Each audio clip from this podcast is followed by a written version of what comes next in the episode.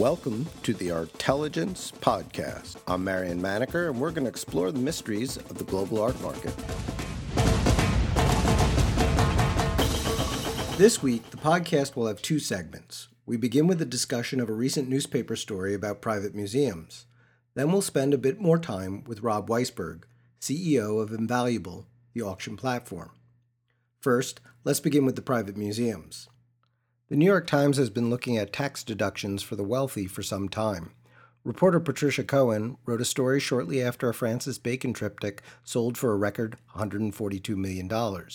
Cohen revealed how a museum loan was used to mitigate sales tax on that painting. This month, she followed up with a long Sunday story detailing the growth of private museums. There are now 48 of them in the U.S., according to Larry's list, and their use as a means to gain tax advantages. I spoke to Cohen the week after her story ran to ask about the response. Cohen's story was particularly well balanced. She went out of her way not to mention some of her subject's previous entanglements with the IRS, and yet there seemed to be one conclusion most readers arrived at. I mean, what I tried to do in that piece, and it was fortunate it ran on a Sunday, so we I had a lot more space than than normally, uh, you know, uh, kind of daily articles to run. So I was able to get into the nuances, and certainly I think, um, you know, I it's I'm a news reporter. I, I wasn't trying to, you know, argue one side or the other. I was trying to kind of present as full as I could the case on both sides, and there is a case on both sides. I will say that the uh, vast majority of the reaction that I personally heard were people who were kind of outraged about um, these private museums getting a tax break. Um, I'm sure that's not the way everyone read it, but but it, just in terms of people who the the kind of comments that were uh, people made publicly on the Times website or emails that I got, uh, it was it was mostly um, people who were upset and, and, felt that this was taking advantage of uh, a legal loophole in the law, that this was was really erring on one side and not the other. Given that response, is there a likelihood that the rules surrounding private museums might change? It comes down to kind of a judgment call, and um, you know, as I mentioned in the stories, the guidelines themselves are really vague, and so um, like a lot of these things, unless an individual gets audited, uh, you know, it's it's our system is really based on voluntary compliance for the most part.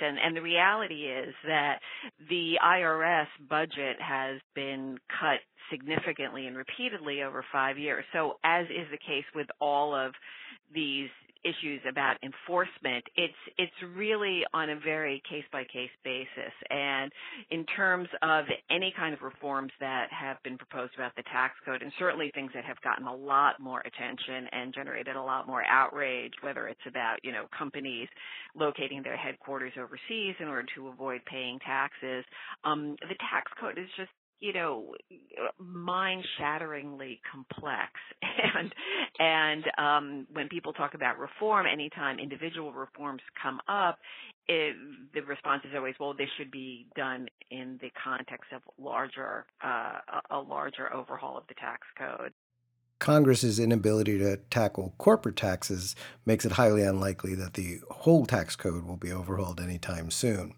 But that's not really Cohen's focus here.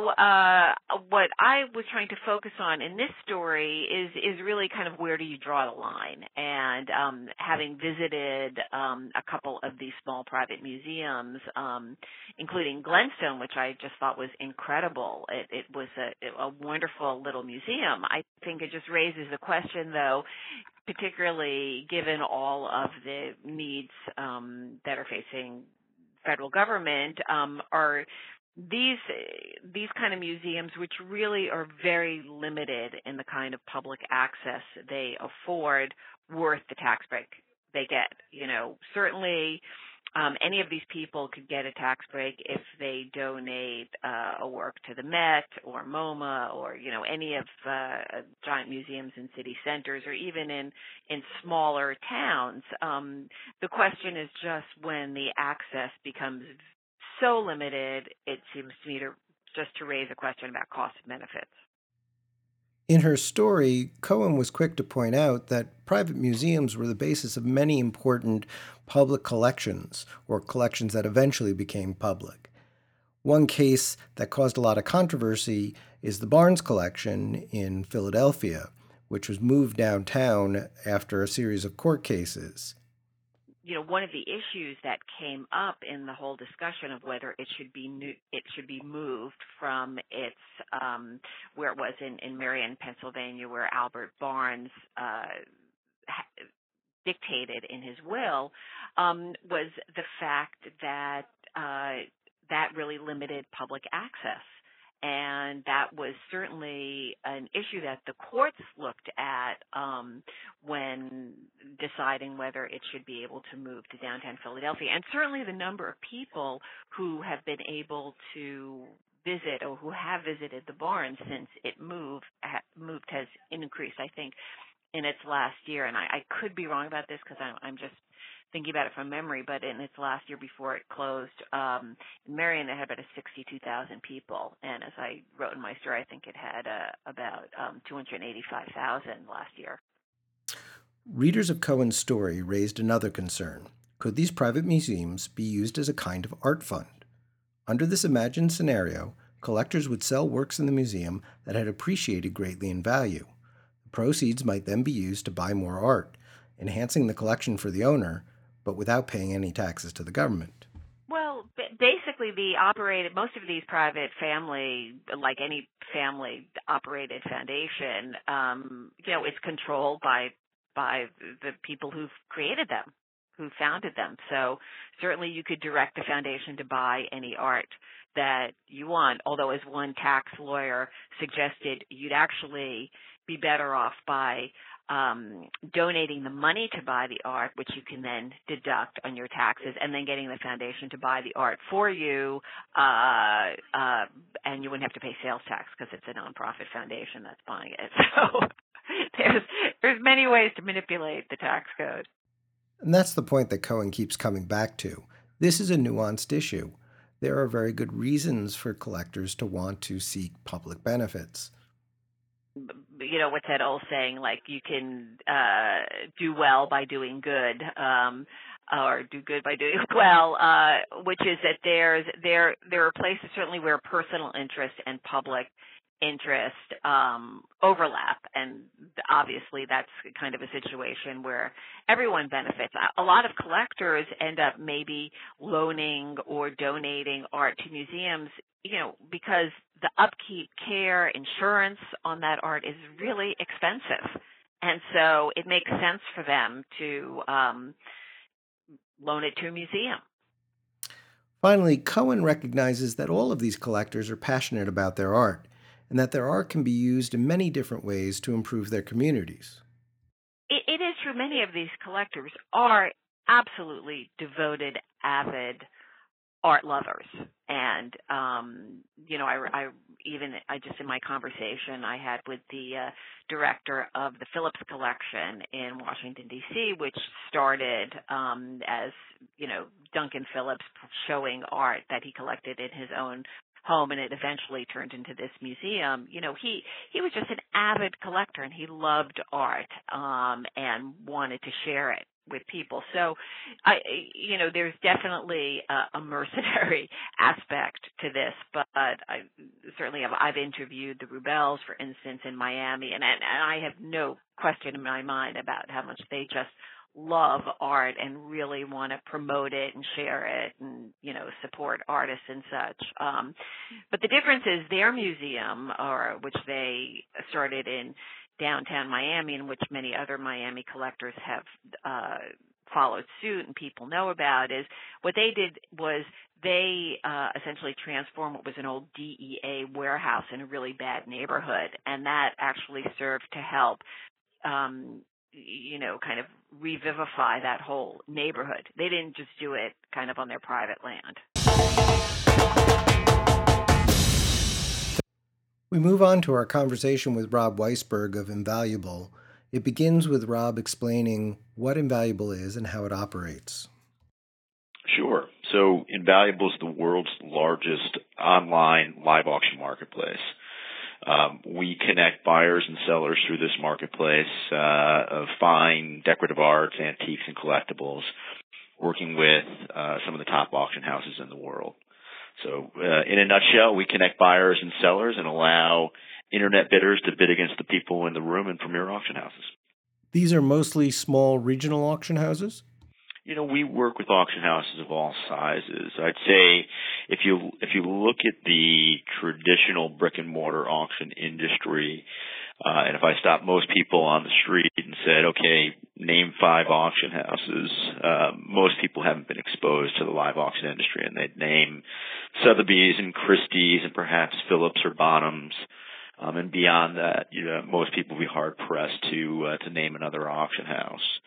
Um, for us, where where we really thrive is um, focusing on auction houses of all sizes. If you look at the types of auction houses and, and the, the distribution of uh, art and collectibles in particular, um, what you see is the vast majority of that merchandise is being sold by by regional houses. So uh, I'm not sure where you'd put a Doyle or a Swan or a Freeman's or an Art Curial in terms of um, how you would define large or small. Um, all of those are clients of ours, and um, certainly they're all regional, but they have a, a global client base.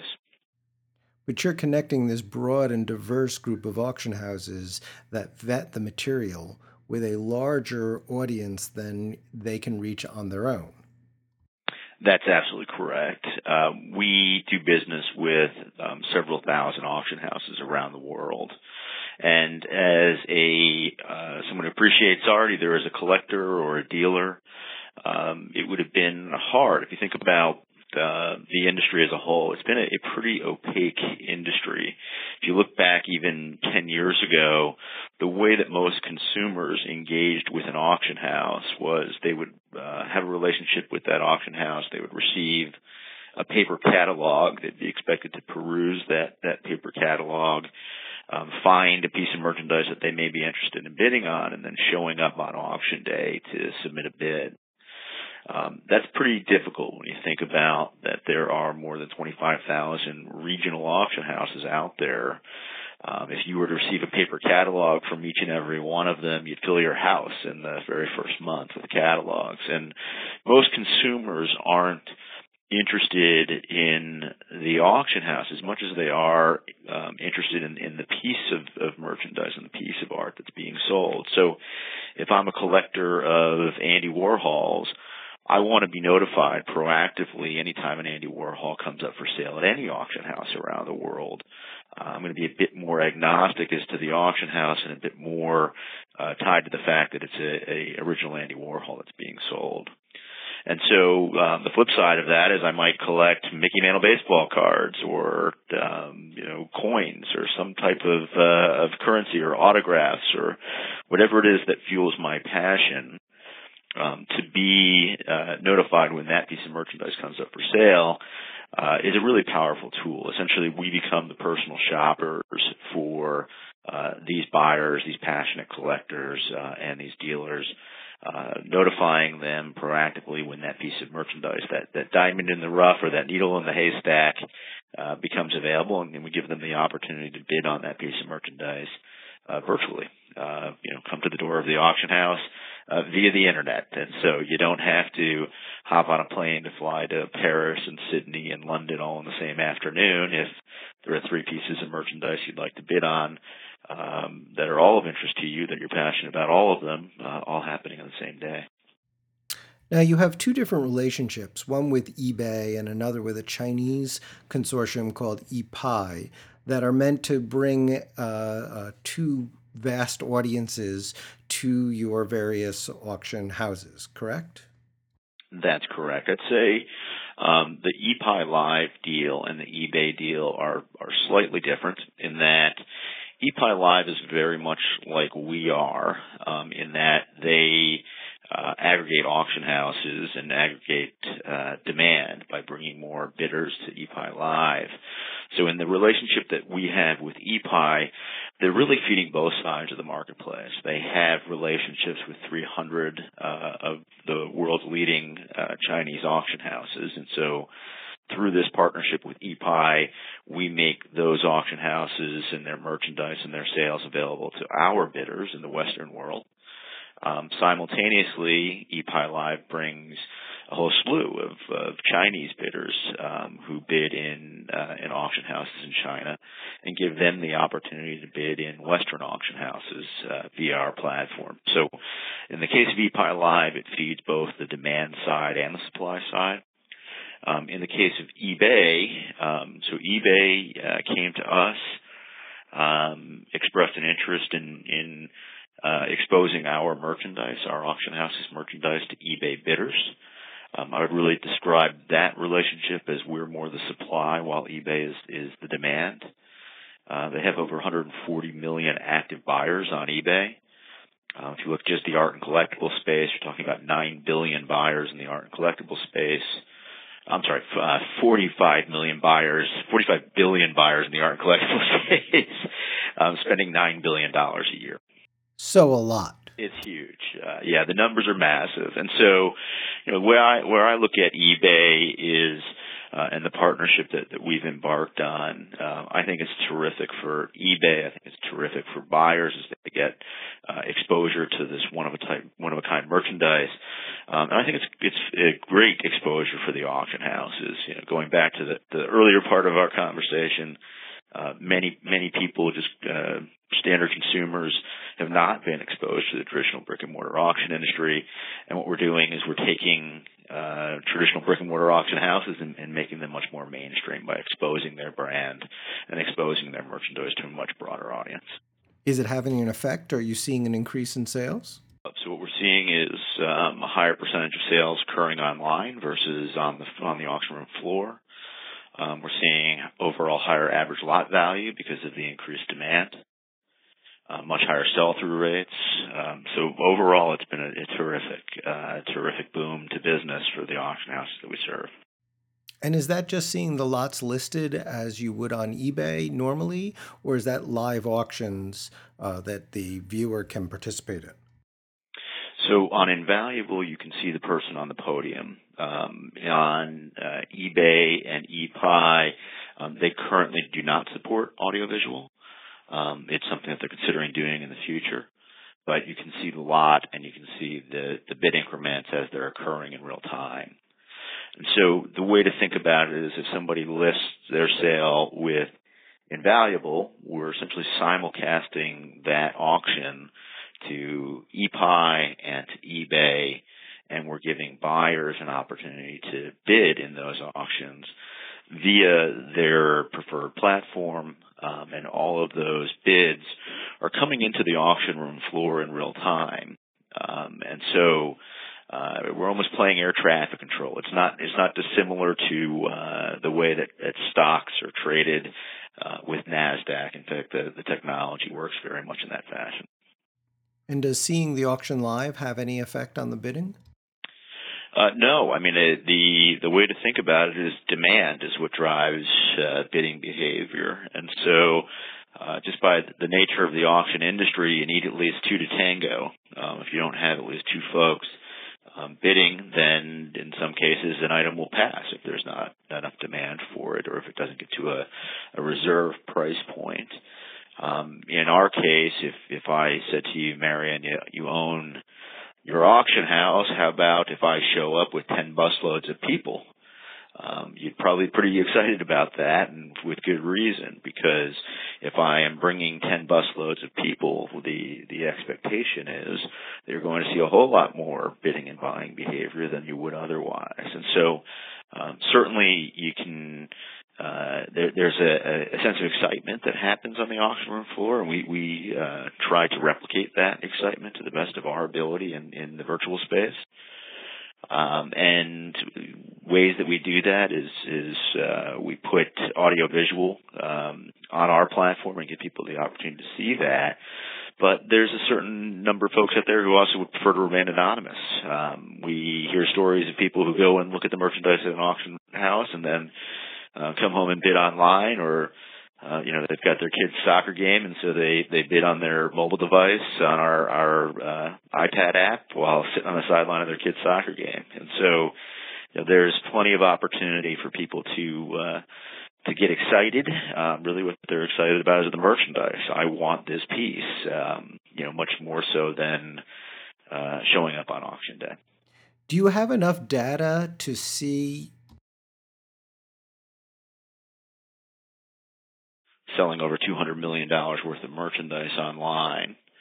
So I've got plenty of data. Um, we've got more data than you could possibly imagine. In fact, I would I would argue and, and probably argue very successfully that we have more data than anybody else in the world um, around merchandise that's sold at auction and the impact of uh, additional demand on those auction houses. I mean, we have more data than any of the auction houses alone because they may have data on the few thousand customers that they do business with. I have data on over 3 million unique customers a month who come to my site who bid in multiple auction houses. I know what they're bidding on. I know what it's selling for. Uh, we've got the world's largest database of, of auction merchandise going back 20 years, 58 million records.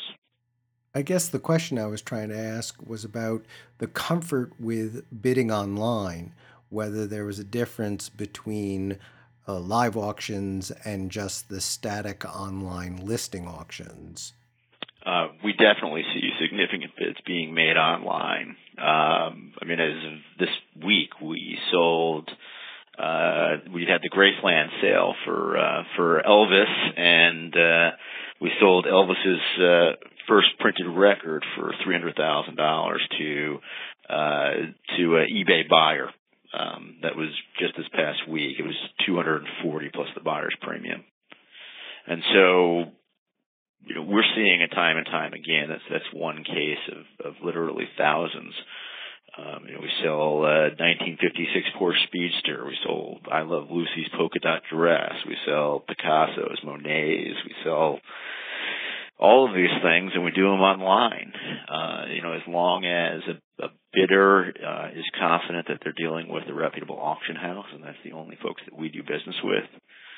Uh, there's a, a significant degree of confidence that um, bidding online is as good of an experience, if not better, than showing up on auction day, um, and or certainly by uh, via the phone. Um, there's a lot that happens on the phone, and if you think about the expense from a auction house's perspective, you know, they, they don't ever get into the business because they felt like the need to open up a call center. And you have some of those houses where you've got a, a one-to-one relationship between a clerk and a uh, and a bidder, and that clerk is raising a paddle on behalf of that uh, of that bidder who's who's uh, remote. It's a pretty antiquated process. Um, instead, uh, you know, we have a single clerk who can take bids on behalf of millions of, of independent consumers uh, anywhere around the world without having to hang up and pick up the phone and call the next guy. You mentioned trust earlier. I assume that trust is a big part of the ePai relationship where you are uh, essentially vetting or uh, vouching for the Chinese bidders. Yes, what we're doing there is ePai guarantees payment by Chinese bidders. And so we really think marketplaces are around trust, and that's that's going two ways. So the buyer has to have trust that the auction house that's selling them the merchandise is a reputable auction house that's selling them uh, real merchandise, high quality merchandise. Simultaneously, the auction house has to have confidence that the bidder is who they say they are, that they're going to pay. And so in the case of uh, ePai Live, what ePai does is, is they uh, take payment from a bidder um, in advance of the sale, and they put that money into escrow. Uh, and then that bidder can only bid up to the amount that they have in that escrow account. And so what that does is it, um, it basically, if, if a Chinese bidder bidding via ePai Live wins that piece of merchandise, the auction house isn't getting paid by that bidder. They're getting paid by the escrow account at ePai Live um, essentially the payment has already been made, so there's no way to have buyer's remorse or withdraw payment or do anything along those lines. That's why payment can be guaranteed. I know that we've seen a number of regional auction houses hold uh, sales of Chinese ceramics that have gone through the roof, mostly because uh, two or three Chinese buyers showed up in person or uh, on the telephone. And I assume that the ePai relationship adds a, a, an element of trust to make it easier for that connection to be made over a broader group. Uh, yeah, that's absolutely correct. I mean, we do see Asian art and artifacts are uh, are hot right now. Um, we are seeing um, particularly Eastern buyers buying from Western houses, uh, to use your word, repatriating uh, that art. And so you're absolutely right. There does need to be a level of trust. Anytime you're selling over international uh, boundaries with uh, different currencies and different laws, uh, trust is going to be a very important thing. And so um, you do see quite a bit of that. Is it the lion's share of my business? No, it's it's still a small fraction of my business, but it is um, one that we see as a a rapidly growing aspect of our business. But for us, the the benefit of the ePai Live relationship was uh, again about both supply and demand. Um, there's plenty of Western buyers buying Eastern merchandise. There's contemporary art. There's other things that uh, are being sold uh, in Asia that that are highly sought after by Western buyers, and there's uh, and the opposite holds true as well. So uh, we're seeing it go both ways. I'd also like to hear about the marketing services you offer auction houses, particularly the email marketing. Sure. So um, we offer a variety of marketing tools for auction houses, and to your point, one of them is email. Um, we also offer uh, PR. We have uh, banner advertising. We have mobile advertising. We've got a mobile app. And so we have a suite of, uh, of offerings for our auction house partners. Um, just by the very nature of, of uh, deciding to list a sale with us, you're uploading your catalog electronically, and then we have millions of hand raisers who have said, I'm interested in being notified when a particular piece of merchandise comes up and is available for sale. So we call those our email alerts. Um, so if you're collecting Kenyan tribal dolls or Chinese snuff bottles, um, and one of those is up for sale in an auction, um, you would receive an email notification saying this is available for sale at Freeman's, uh, for example. Um, so that is part of our service. In addition to that, on the email side of things, we offer exclusive email. So if a uh, an auction house wants to blast an email to our entire list of online buyers, they can do so. Um, we offer segmentation capabilities as well. So if people want to buy um, just those people who have purchased Asian art and artifacts, for example, they can do so.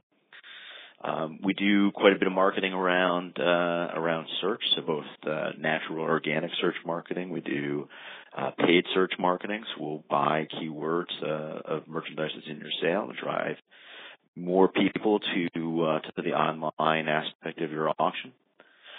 Uh, we'll do PR around it, so Colleen's team will uh, pulled together press releases um, promoting uh, to specific audiences the the upcoming sale that you may have. Um, on the on the mobile side of things, we we have our iPad app. We do mobile advertising. So uh, the list goes on and on. But there's um, there's a quite a, a set of tools that we offer to auction houses to help them market. Uh, again, if you think about 10 years ago, um, you know, auction house marketing was limited to sending out a paper catalog and you know, potentially taking out an ad in, in the local newspaper. And so what we're giving these folks is global reach, um, global reach via the internet um, that they just could not uh, uh, possibly achieve previously. And how did the auction houses pay for these marketing services? So we get paid in a couple of ways. The first is that we get a um, a five percent commission, and so uh, an auction house has a choice. They can either choose to absorb that as part of their buyer's premium, and many of them do. They view it as a marketing expense. Um, we have others still who choose to add that on. Um, and so if they have a buyer's premium of 15%, they can add 5% to that and, and provide an online uh, buyer's premium of 20%, pass that expense to the buyer. Um, we get paid um, for advertising services. Uh, we get paid for access to our subscription database. Uh, and we get paid for people who leverage our enterprise software. Um, we have a, a, best of breed enterprise software package that was custom built for auction houses, um, for really for larger auction houses, and it, it sits inside um, 60 or so of the largest auction houses in the world. That's really the origins of the business. That's the company Invaluable evolved out of, correct? We really evolved out of the database. Actually, the um, the company for for many years was called Artfact, and so it was a database business. We sold subscriptions to a auction database. Um, early on in the days, they had licensed um, data from Sotheby's and from Christie's, and they were selling that data to other auction houses who wanted to be better appraisers. Uh, nowadays, everybody subscribes to that data set. So um, the data is much much broader in that it's it's fed by all of our auction house relationships. Um, so literally thousands upon thousands of records being added to that database every single day. Um, includes high-res images, condition reports, descriptions, um, the estimated range, uh, reserve amount, who it's sold to, uh, you name it. So it, it is a very, very robust data set. Nowadays, um, not just the auction houses, but the museums, so MoMA, Smithsonian, the Guggenheim all subscribe to that data set. Um, even the IRS subscribes to that data set. And based on that strength, you attracted private equity interest, bought the company, and eventually raised a great deal of money to expand in this direction of um, becoming invaluable. So we um, relaunched as Invaluable. So we, we launched into the marketplace business about five years ago. Um, so that was well before our, our recent equity raise. Um, the recent equity raise was was done in uh, in May. Uh, we raised uh, thirty four million dollars, uh, and so the the change of direction all preceded that. Um, that was really about uh, pouring gasoline on the fire. Um, what you see is, is the company was growing at a, at a pretty astounding pace, uh, over 100% year on year. And the question became, okay, well, if we raise more money and add more into sales, more into marketing, more into technology expansion, uh, knowing the eBay uh, partnership was on the verge of launching and elsewhere, um, that money was really about scaling the business.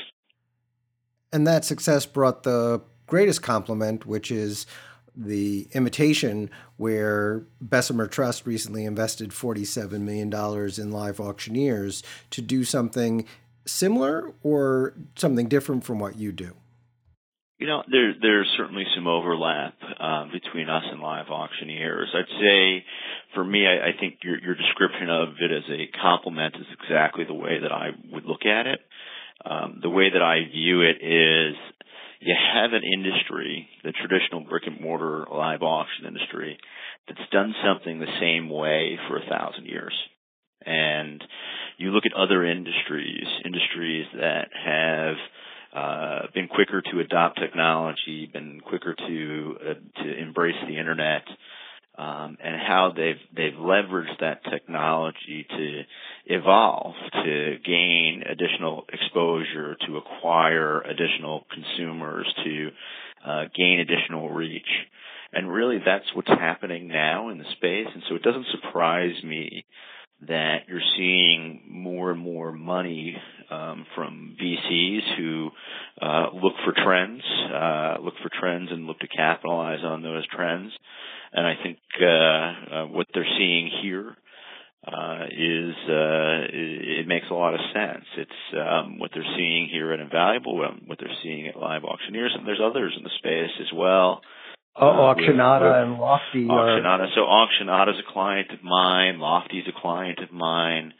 Um, you know, they leverage my technology and my marketplace to sell um, you know, sell their merchandise. And so, I view Auctionata um, as a online auction house is really the way I would describe them, more so than a marketplace. Um, Lofty, I would say that the same. Um, but there's there's a lot of folks out there, whether it's eBay saying we want to partner with Invaluable, whether it's Amazon Art, um, whether it's the the recent investments in Invaluable and Live Auctioneers, um, the investments by uh, by Christie's in, in their own technology. I think what you're seeing is a broader acknowledgement that um, this is an industry that's ripe for innovation, um, that's growing at, a, at an astounding, record-breaking pace right now. Uh, and anytime you see that happen, you're going to have prospective investors who are going to, uh, you know, want to put some money down on the table. So when venture capitalists put, say, $35 million into a company, they expect it to grow substantially from there. I mean, 10x or more. And so that raises a question what's the path forward for you? Uh, how high is high, and how do you see yourself getting there from where you are now? Maybe not tomorrow, but you know, next year and the year after. Right. So, you know, I'd say that, um, I guess let me divide your point into a, a couple of uh, bite-sized pieces here. The first is that venture capitalists expect to see a return on their investment and they would love to generate a return of, of 10x of their investment. Um, that's a point that I, w- I would wholeheartedly agree with. Uh, you know, investors are in the business of making investments and having those investments turn into positive outcomes. Um, I think your your second point there is in terms of what's the strategy then to to get there. Um, I'd say the strategy. Uh, I, I feel like we've cracked the code here, um, and what I mean by that is uh, you look at at some industries where uh, they've attempted to disrupt. I don't view uh, what we're doing here as, as disrupting. I view what we're doing here as evolving. And what I mean by that is I don't have people on staff who are art experts. I don't have people on staff who are skilled at appraising merchandise. I don't take uh, possession of merchandise. I don't ship it. I don't appraise it. Um, there are uh, experts at all of these auction houses around the world that have forgotten more about those skill sets than I hope to ever know. And what we bring to the table is a an e-commerce expertise. Um, we bring to the table uh, an ability to uh, expand, dramatically expand the reach that uh, these regional and even global auction houses enjoy. Uh, you know, even if you're Sotheby's, you're looking to get to more buyers. If I say to Sotheby's, I can bring 10 busloads of people to your sale, they're excited about that, uh, even if it's virtually. And so, um, for us, the strategy is acquire more houses, get more merchandise available for sale online, acquire more online bidders and buyers, and continue to grow both sides of the marketplace. And ultimately, that um, we believe, and we're very confident in this belief, will will yield the types of returns that uh, the VCs would expect for their investment in this business. So, what I think I hear you saying is that you expect the overall marketplace for art and collectibles to expand greatly. I like to say that art is where food was, say, 30 years ago. I absolutely agree with your perspective. I think um, you know, when I describe this industry, and it's really more than the industry, it's the category, has been very opaque. Um, there hasn't been a lot of transparency. Art has been reserved for a select few, hidden by the steel curtain, and we're bringing it out into the light. We're giving much greater exposure to individuals, which which helps fuel appreciation, um, which helps fuel acquisition. Uh, people don't buy stuff that they've never been exposed to and don't buy stuff that they uh, don't appreciate. And so, um, by continuing to uh, expand the just the number of impressions that uh, are that each of these pieces of art or these, each of these collectibles receives, by expanding the brands and the reach of these auction houses, you're continuing to fuel the demand side of the marketplace, and so um, it, it becomes more and more pervasive as a result. Well, Rob, I think that's a perfect place to end. Thank you so much for taking the time to talk to us. Thanks so much, Marion. I appreciate it. Have a great day. Thank you for listening to the Artelligence Podcast. Visit us at artmarketmonitor.com